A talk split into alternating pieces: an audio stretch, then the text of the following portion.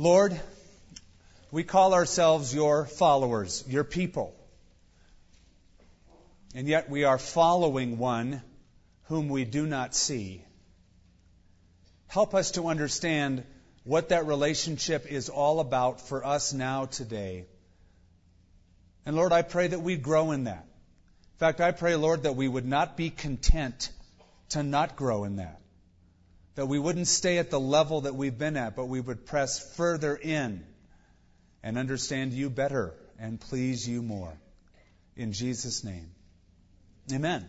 You know, I forgot almost that we are being joined by radio stations around America. About 300 are listening in right now. And uh, would you give them a warm welcome this evening?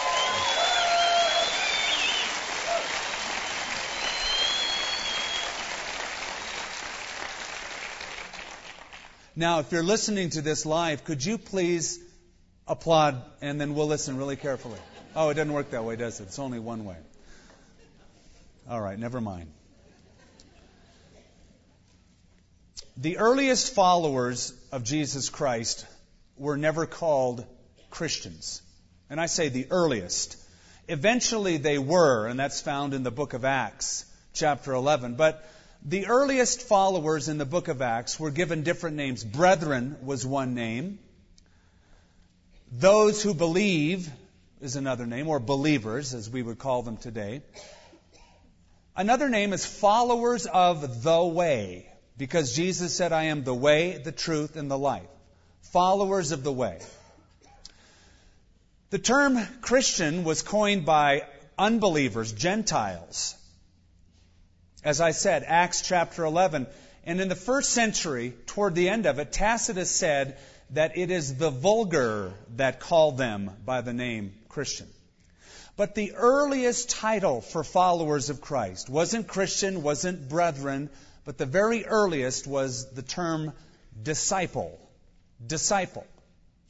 A disciple, the word means a pupil, an observer, a learner, somebody who makes astute observations about one's teaching and one's lifestyle and then seeks to emulate them. That's the meaning of a disciple. Uh, I'm not sure that we necessarily understand the concept of discipleship. And that's why we read the Bible every week to reinforce what the meaning of following Christ is. I heard about two city slickers from New York City. They'd been in the city all their life. They didn't know the country. They'd never really been to it. And they just decided, you know what? We've had enough of the city. We need to get back to the country and we need to live like our ancestors lived off the land. So they decided to buy a ranch down in Texas. They settled the ranch and they decided the first thing they needed was a mule. After all, on television, they all have donkeys. You know, they had horses and livestock. We got to get a mule. So they went to a neighboring ranch and they asked, Hey, you got a mule we can buy? And the guy from Texas said, I reckon I don't. Well, they were disappointed and they decided to visit with this rancher, their neighbor, a while. And they noticed that stacked up against the barn were a whole bunch of honeydew melons.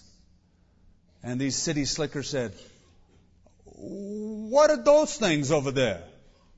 And then, you know, now the rancher thinks these guys are hopeless city slickers. They don't even know what those are. So he decided, I'm going to have a little fun with them. He said, Boys, them are mule eggs. That's right. You buy one of those, take it home, it's going to hatch, and you're going to have a mule. They got all excited. So they bought one. They put it in the back of their pickup truck. Yes, they had a pickup and they're driving down the bumpy dirt road back to their ranch, went over too big of a bump, and the honeydew melon fell out and burst open. Well, they noticed it in the rearview mirror. They slowed down. They pulled the truck back around to get it. In the meantime, one of those big old Texas jackrabbits, you know, the big, big kind with the saddle on it almost, had to come over and, and notice the honeydew melon open and he's sitting there eating it. So these two New Yorkers come and they look at that creature and they go, well, look at that. We got a mule. It hatched. Let's get it. So they chased it, and of course, the jackrabbit, feeling threatened, hops all over the place. You can't catch those things, but they gave it their hardest try. It eluded them. They were absolutely exhausted and fell on the ground, and one of them got up on his arm and says, Well, we lost our mule. And the other New Yorker gets up and goes, Yeah, but you know, I'm not sure I wanted to plow that fast anyway. they just didn't get the concept, did they? Hopeless city slickers. Discipleship has become a buzzword in the last 20, 25 years in evangelical churches. But I feel that we're a little bit naive as to how that plays out in our personal lives. And even as the city slickers didn't quite understand the Texas ranch, I'm not sure that we, in the year 2001 AD, quite understand discipleship. Example. Do you remember when Jesus first called the two brothers by the Sea of Galilee, Simon and Andrew. They were casting nets out. And Jesus walked up to them and said, Follow me. What was their response? Immediately they laid down their nets and they followed Jesus. Their response was total, their response was immediate. Absolute commitment to him. And they went with him. A little while later, Jesus spotted two other brothers, James and John, the sons of Zebedee. And he said, Follow me. And their response likewise was immediate. They left their boats, they left their family, and they followed Jesus totally. And what an adventure they would be in for. The ride of their life. Absolutely everything would change. This was a new way of life, wasn't it? Completely different from what they were used to. They were disciples now of Jesus Christ. This is, in John 13, as we have stated before, the last night of intimacy that Jesus spends with his disciples before his death. It is the night that changes everything for these men. They really don't quite understand what is about to happen. And so, in these final moments, Jesus instructs them. There are three new experiences these men were to have. Three new experiences. Three experiences that disciples ought to have. And we're going to go through it. I draw your attention to verse 31. Let's read it together and then we'll go back and look at these points one by one. So when they had gone out, Jesus said, Now the Son of Man is glorified, and God is glorified in him. If God is glorified in him, God will also glorify him in himself and glorify him immediately. Little children, I shall be with you a little while longer. You will seek me, and as I said to the Jews, where I am going, you cannot come.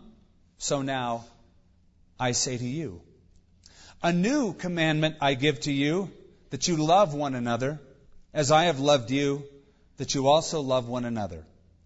By this, all will know that you are my disciples if you have love for one another. Go back to verse 31. Verse 31 and 32 bring up a new way of looking at life. I call it a new perspective. Notice that Jesus said, after Judas has left now, he's gone, he's the false disciple he's got the 11 true disciples left with him. And uh, teaching them about discipleship, he says, Now the Son of Man is glorified, and God is glorified in him. If God is glorified in him, God will glorify him in himself and glorify him immediately. Notice that there is a change of theme from betrayal, that's what we looked at last time, to glory. Now, what does Jesus mean by this? Glorify. Glorification. I'm going to be glorified. What does he mean exactly? Well, I think he means something in the present as well as something in the future. He might mean one or the other, or he might mean both. And so I'm going to give them both to you. I think, first of all, Jesus is speaking of his own future glory with the Father. Now, do you remember uh, before this Last Supper event. Uh, Jesus is up north with his disciples, and he predicts his death. And it was like the disciples went, nah, nah, nah, nah, nah. They didn't want to hear it. They, they, they plugged their ears. They didn't get the concept. You, you can't die. In fact, Peter even rebukes Jesus for the thought. They didn't get it. But Jesus has a whole different way of viewing his death than they do. To them, it's horrible, it's the end. But Jesus looks beyond the cross. They're just looking at the cross. Jesus is looking as to what that is going to mean. And first of all, it means his own future glory with the Father. I want you to look ahead. We're going to cheat a little bit. Go to John 17. We'll get to it eventually in this series, but peek ahead. This is a private prayer between Jesus and his Father. Jesus spoke these words, lifted up his eyes to heaven, and said, Father, the hour has come. Glorify your Son, that your Son may glorify you as you have given him authority over all flesh, that he should give eternal life to as many as you have given him, and this is eternal life, that they may know you, the only true God, and Jesus Christ, whom you have sent. I have glorified you on the earth. I have finished the work which you gave me to do. And now, O Father, glorify me together with yourself, notice, with the glory which I had with you before the world was Five times glorify or glory is mentioned in those five verses. Soon his suffering would be over, right? He's looking ahead to the future. Restore the glory that we had together. The writer of Hebrews, Hebrews 12:2 says, Jesus was willing to die a shameful death on the cross because of the joy he knew would be his afterward. Now he is seated in the place of highest honor beside God's throne in heaven. Now you can understand really what it meant when Jesus on the cross said, It is finished, Father, into your hands I commit my spirit. For the 12 hours before that moment, he had been in the hands of wicked men who beat him, mocked him, spat on him, and now killed him. And, soon, in just, just a little bit, in three days, he'll rise from the dead. In 40 days, he'll be ascended into heaven. Soon, all of that will be over. He'll be in the hands of his Father. Soon, he'll be home again. That's the glory he's speaking of. Part of that also includes our own future glory with him. Listen, through one act of obedience, the cross, people for generations could be brought into glory.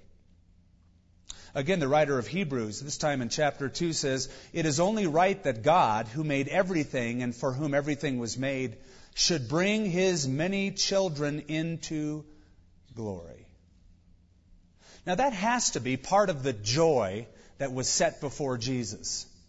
Part of the joy that made him able to endure the cross is looking across the chasm of time and seeing Americans and Chinese and Latin Americans and Middle Easterners who would call upon the name of Jesus able to have glory with Him forever and ever.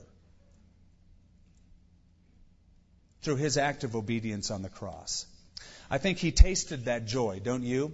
On the cross when He said to the thief next to Him, Today you'll be with me in paradise. He was able to grant that because of the sacrifice on the cross. Here's the application for us being disciples, being followers of Jesus Christ, ought to change the way we view life, our perspective, our eyesight. Our eyesight now should be transfixed on the eternal horizon. Not looking at the immediate, but the ultimate. What's beyond this? We look to where the road leads, not just how the road looks right now. That's discipleship. We, we see life differently. Like that New York firefighter that I keep telling you about, who was discouraged with the bodies he was pulling out of ground zero, and then suddenly he looks at that cross and he says, I have hope. There's something beyond this life. Or Joni Eareckson Tada, you know about her, the quadriplegic who looks beyond her quadriplegia, beyond her wheelchair, into glory. And she's written so often about it. That's why Paul writes in Romans 8, what we suffer now is nothing compared to the glory that he will give us later on. So I think he's, he's speaking about the future in one hand. Then, in another sense, he's speaking about his present obedience to his Father. My act of obedience, the cross itself, is glory. Go back to chapter 12. John chapter 12. Verse 20. Now there were certain Greeks among those who came up to worship at the feast. And they came to Philip, who was from Bethsaida of Galilee, and asked him, saying, Sir, we wish to see Jesus. Philip came and told Andrew, and Andrew and Philip told Jesus. But Jesus answered them, saying, Now notice, the hour has come that the Son of Man should be glorified. Now he'll, he'll unravel that for us in the next verse. Most assuredly, I say to you, unless a grain of wheat falls into the ground and dies, it remains alone. But if it dies, it produces much grain. His death on the cross, coming up, was a present act of obedience that was glorifying to God. For thousands of years to come, in all generations, all languages, people would glorify God for that plan of the cross because it meant their salvation. This would also show that you don't have to be paid off immediately to obey God. Once again, this shows you don't have to have the payoff immediately to obey God. That a person can surrender to God even in the midst of sorrowful circumstances solely, solely to glorify God. If this means God's going to be glorified in my suffering, I'm going to do it because I'm a disciple. I don't have to have the immediate payoff. If I'm going to bring God glory now, then I'll do it. That's what this shows. Remember Jesus, when he was in the Garden of Gethsemane, said, Lord, Father, if it's possible, let this cup pass from me. Nevertheless, not as I will, but as you will. He's bringing glory to the Father by an act of obedience while he's suffering. How about Job? Remember that Satan accused Job before God, basically of, of having a mercenary relationship with God. Well, you know, God, that Job only serves you because you pay him so well.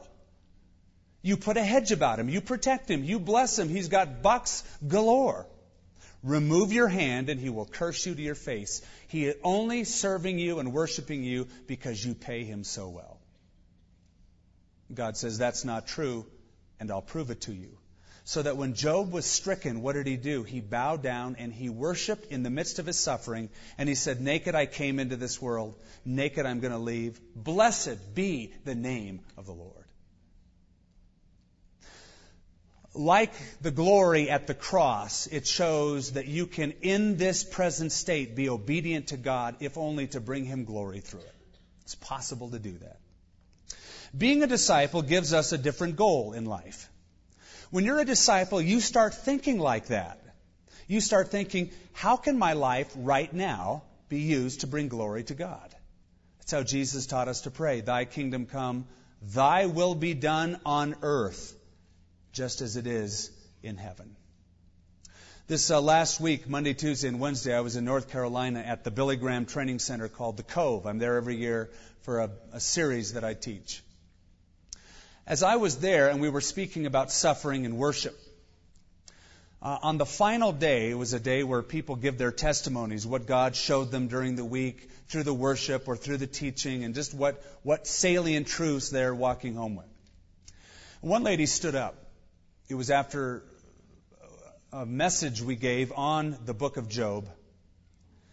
And she said, a few years ago, there was a plane crash Payne Stewart, the golfer, was on his private plane and it crashed, and all aboard were killed. My, father, my uh, husband was on that plane. He was Payne Stewart's manager. When September 11th happened, she said, and I saw those planes crashing into the World Center, uh, Trade Center and the Pentagon and that field out in Pennsylvania, it was like that wound was ripped open once again. She said, God spoke to me in this message. And I've got to tell you that as difficult as it has been in my life the last few years without my husband, my worship with God, my relationship with God has never been stronger. And I've been able to stand in front of church groups and give my testimony and encourage people who are suffering that I might use my life to bring glory to God. You see, that's how disciples think. Disciples don't ask questions like, well, how can I be happy all the time? The question isn't, how can I be happy? The question for the disciple is, how can God get glory? How can God get glory? Paul, in a jail in Rome, said that his prayer is that my life will always honor Christ whether I live or die. Philippians 1:20. Whether I live or die, I want to honor, I want to glorify him. Remember Jesus described discipleship this way. He said, "You know, if you want to follow me, if you're going to be my disciple, you have to take up your cross you deny yourself, take up your cross, and follow me. Now, in Roman times, because crucifixion was done by the Romans, when Jesus said that, they knew what it meant. Somebody who carries a cross is not going somewhere to get his life redirected. He's going somewhere to get his life ended. And discipleship means my life is over as far as living for myself. My life is now his completely. And I'm going to bring his, him glory now as well as in the future. Calvin Miller wrote these very convicting words. He said, Many Christians are only Christaholics and not disciples at all.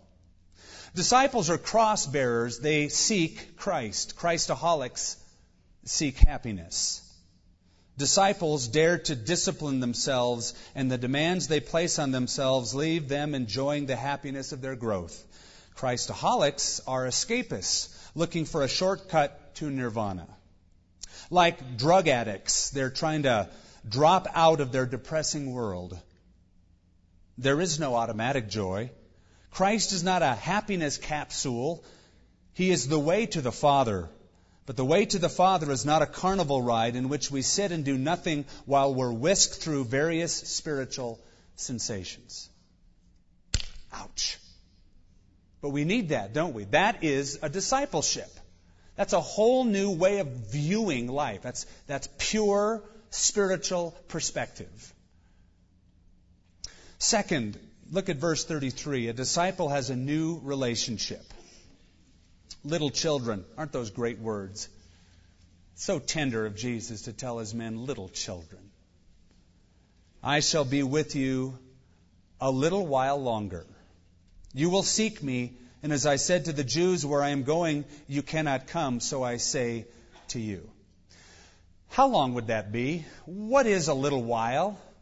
Well, we know in retrospect, looking back, that he meant well, in a couple hours, I'm going to be in the Garden of Gethsemane. I'm going to be arrested and I'm going to be whisked off to trial. Tomorrow, I'm going to be killed. In three days, I'm going to rise. In 40 days, I'm going to be up in heaven and I'm not coming back for a while. The disciples were not ready to hear that.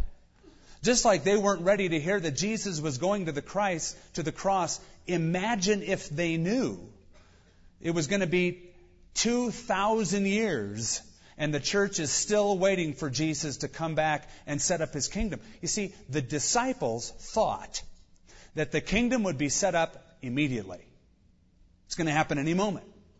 Okay, we're going through this sorrow bit, but, but, but soon you're, you're going to pull it off. You're going to set up your kingdom. Listen, but by the time of Jesus Christ, the Jewish nation had a clear cut eschatology. They had a, a clear cut view of future events. The Jews, first of all, believed, number one, that just before the coming of the Messiah, there would be turmoil in Israel that would breed an expectancy for the Messiah like no other time in history. That's why when the Romans came and occupied the land, and the Jewish nation longed for the Messiah, they thought, this is it. He's coming. Second, they believed that in the middle of that turmoil, an Elijah like forerunner would come and announce the coming of the Messiah. That's why everybody ran to John the Baptist down at the Jordan River. He's the guy. The third thing they believed would happen is that the Messiah would come, and when he came, he would set up the kingdom of God on the earth, with Israel being right at the peak, right in the middle, right at the center. So that the disciples of Jesus Christ believed, being Jewish, that they were in between phase two and three. They expected the kingdom to be set up at any moment. That's why they were so utterly disillusioned and brokenhearted when the cross happened. That's why the two disciples on the road to Emmaus in Luke 24, you know, kind of shuffling their feet saying, yeah, well, he died a few days ago and we hoped, past tense, in him. They didn't hope anymore. It was shattered. It was shattered. However, Jesus spoke of a brand new relationship that he would have with his disciples. Again, they didn't pick up on it right then, but he did predict it in that very room that night. We're going to read about it in the next few weeks, but let me just tell you ahead. Jesus said, I'm telling you the truth. It is to your advantage that I am going away. Now, what do you think they thought when he said that? They thought, Are you kidding?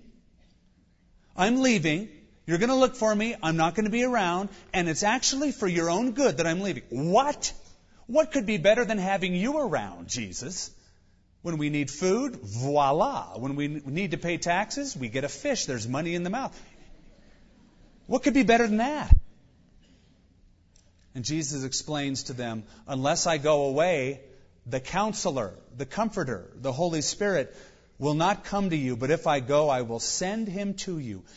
In other words, the presence of Jesus Christ that was once localized because he was in the flesh will now be able to be anywhere and everywhere because of the Holy Spirit dwelling within every single believer in Jesus Christ. Now that's the relationship of a disciple. The relationship of a disciple is we don't see him.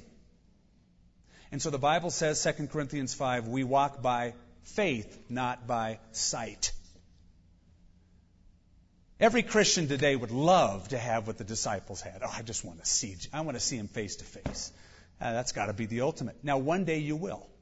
Until then, your relationship isn't face to face, it's by faith, not by sight. Do you remember when you were a brand new believer? Some of you don't have to think back. Some of you are right there tonight. Some of you have to kind of go back through the canyons of your brain and your heart a little bit. Oh, yeah, I remember. Do you remember feeling the presence of Christ? It was almost palpable. It's like, wow. I, I, can, I can like see him and hear him and feel him. This is the most incredible feeling. Then, I don't know exactly what time it happened for you, but there was a change.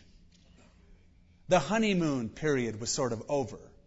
And God brought you to a mature level of not feeling anymore, but believing. Oh, but I want that feeling back, Jesus. I know, but I want you to grow up. We walk by faith, not by sight, not by feeling, but by faith. And that's why Peter said, having not seen him, yet we love him. That's maturity. That's growth. It's like a lobster. You know, from time to time, a lobster has to lose its shell.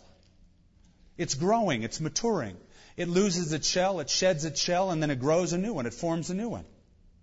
If it does not shed the old shell, it becomes eventually a prison and eventually a casket. So it gets rid of the old shell. But there's a vulnerable time the lobster has in between shedding the shell and forming a new one. There are strong currents in the ocean that toss it around. There's hard coral reefs that it could get scratched on. There are schools of predatory fish that would like to have a nice lobster lunch. And no doubt that lobster, if it could articulate, would say, I long for the old shell. It looks pretty good right about now. But you'll never grow unless you get rid of the shell. And so it is with us. To grow, we need to shed from time to time our shell of feeling, of, of seeing certain things, and just trust Him. We need to shed our shell of uh, a structure we've depended on. And we need to grow. Between here and glory, there's lots of things that twist and turn us around and sharp, jagged edges. But our relationship that is new is one of faith. So don't feel cheated. I didn't see a miracle today. So what? Neither did I. Now you might, and God can do anything. Oh, but I didn't feel like I used to feel at worship on Saturday night. So what? God is still on the throne, whether you feel it or not. And the new relationship is to declare it by faith. Third and finally is a new commandment, and we close with this. A new commandment. A new perspective is first a new relationship and now a new commandment. Jesus says, a new commandment I give to you, that you love one another. As I have loved you, that you should also love one another. By this, all will know that you are my disciples if you have love for one another.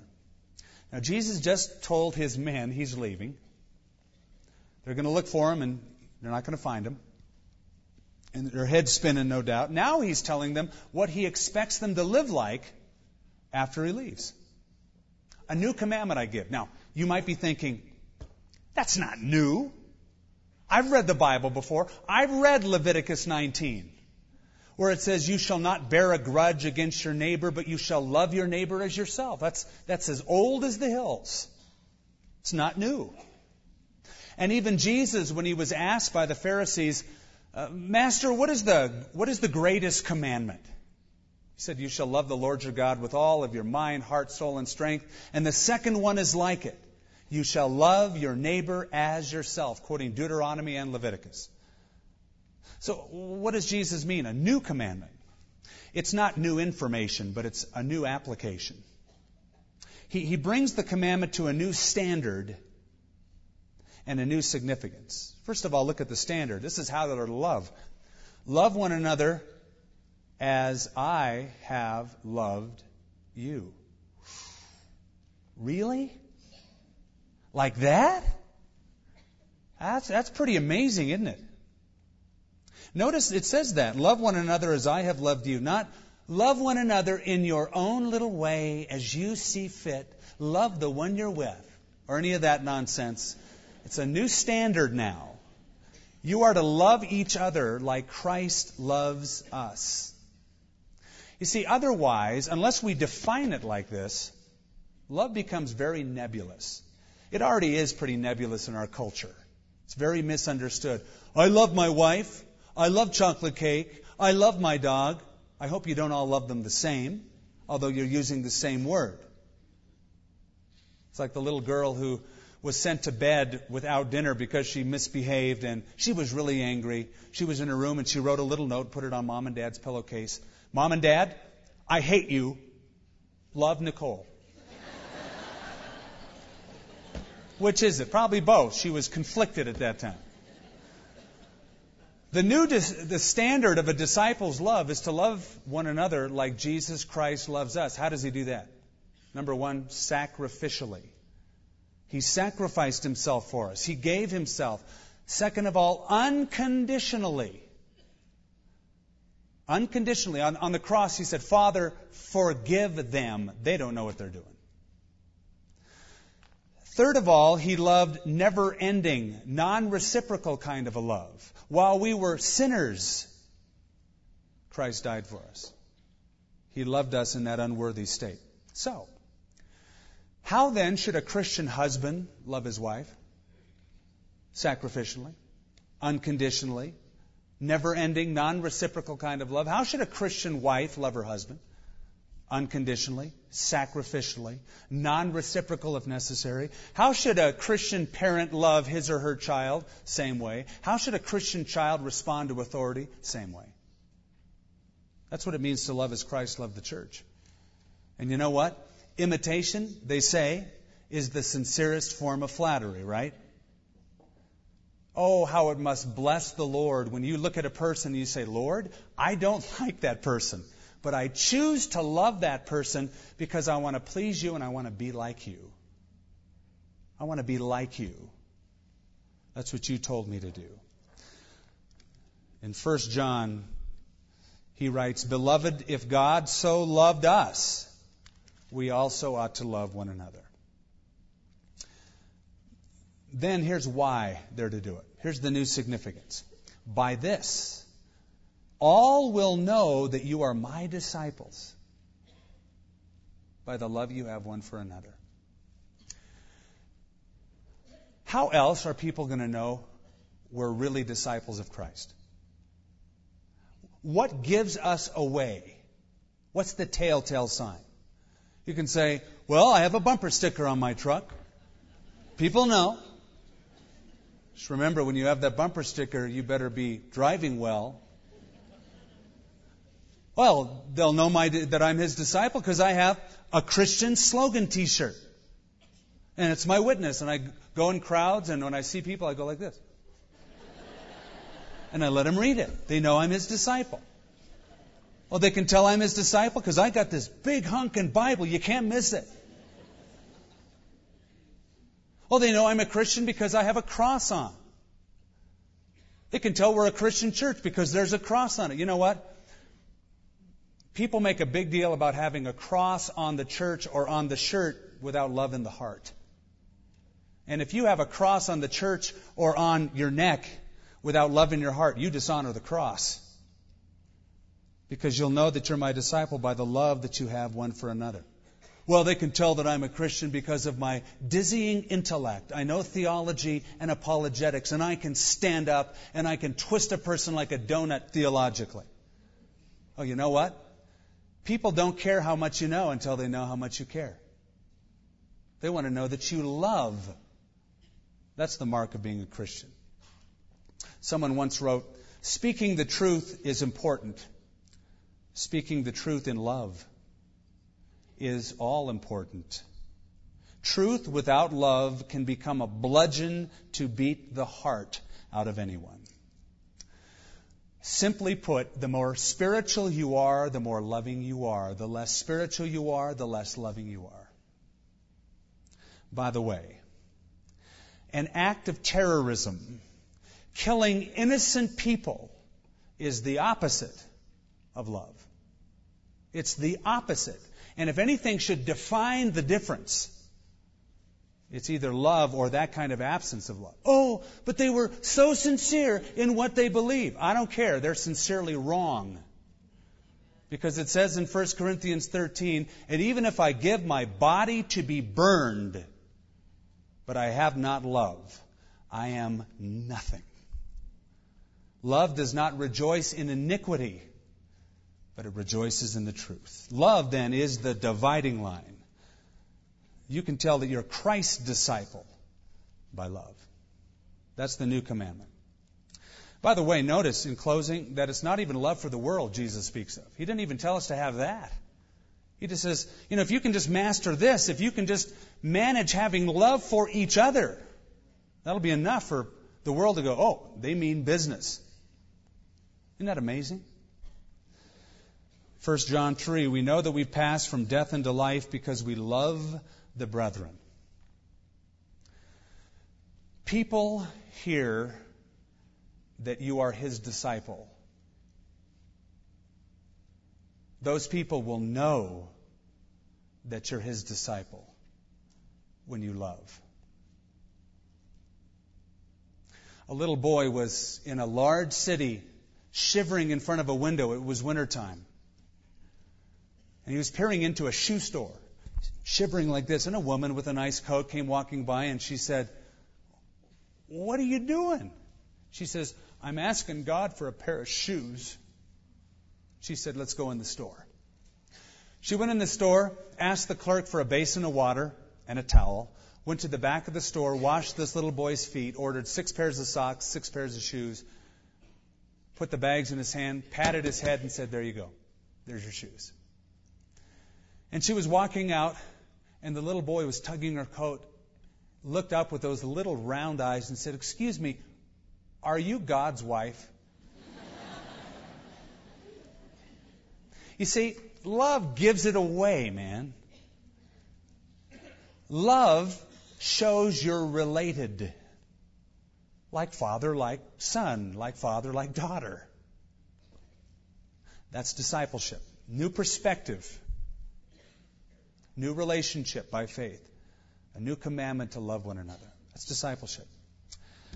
There was a teacher who uh, was approached, a professor was approached by um, someone who said, You know, I, I know one of, uh, one of your students. He's, he's in your class, and told him his name. And he said, Well, he's really not my student, though he attends my lectures. Don't you think there's a difference between attending one's lectures and being one's student? Lord, I've attended all your lectures, but are you my disciple? Lord, that's a searching question. We're just so grateful that your word answers it so plainly. Disciples view things differently. They look past the pain to the glory. In fact, they see their present suffering, if need be, if it could bring you glory, as something honorable. We have a new relationship, Lord. We walk by faith. One day it will be by sight, but, but we're waiting for you to return. Until then, may we mature as we shed our shells of whatever else we're trusting in and grow and mature and become better for it.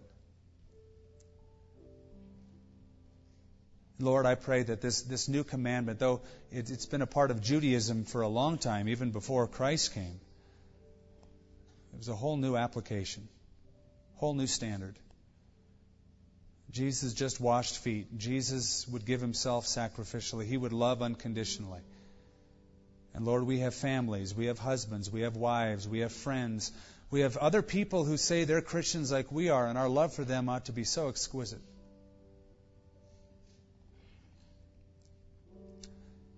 We know that's a part of the new covenant, Father. It can't be done by just trying to do it on our own. We confess, Lord, our inadequacy, our need for you to transform our lives. In Jesus' name. In Jesus' name.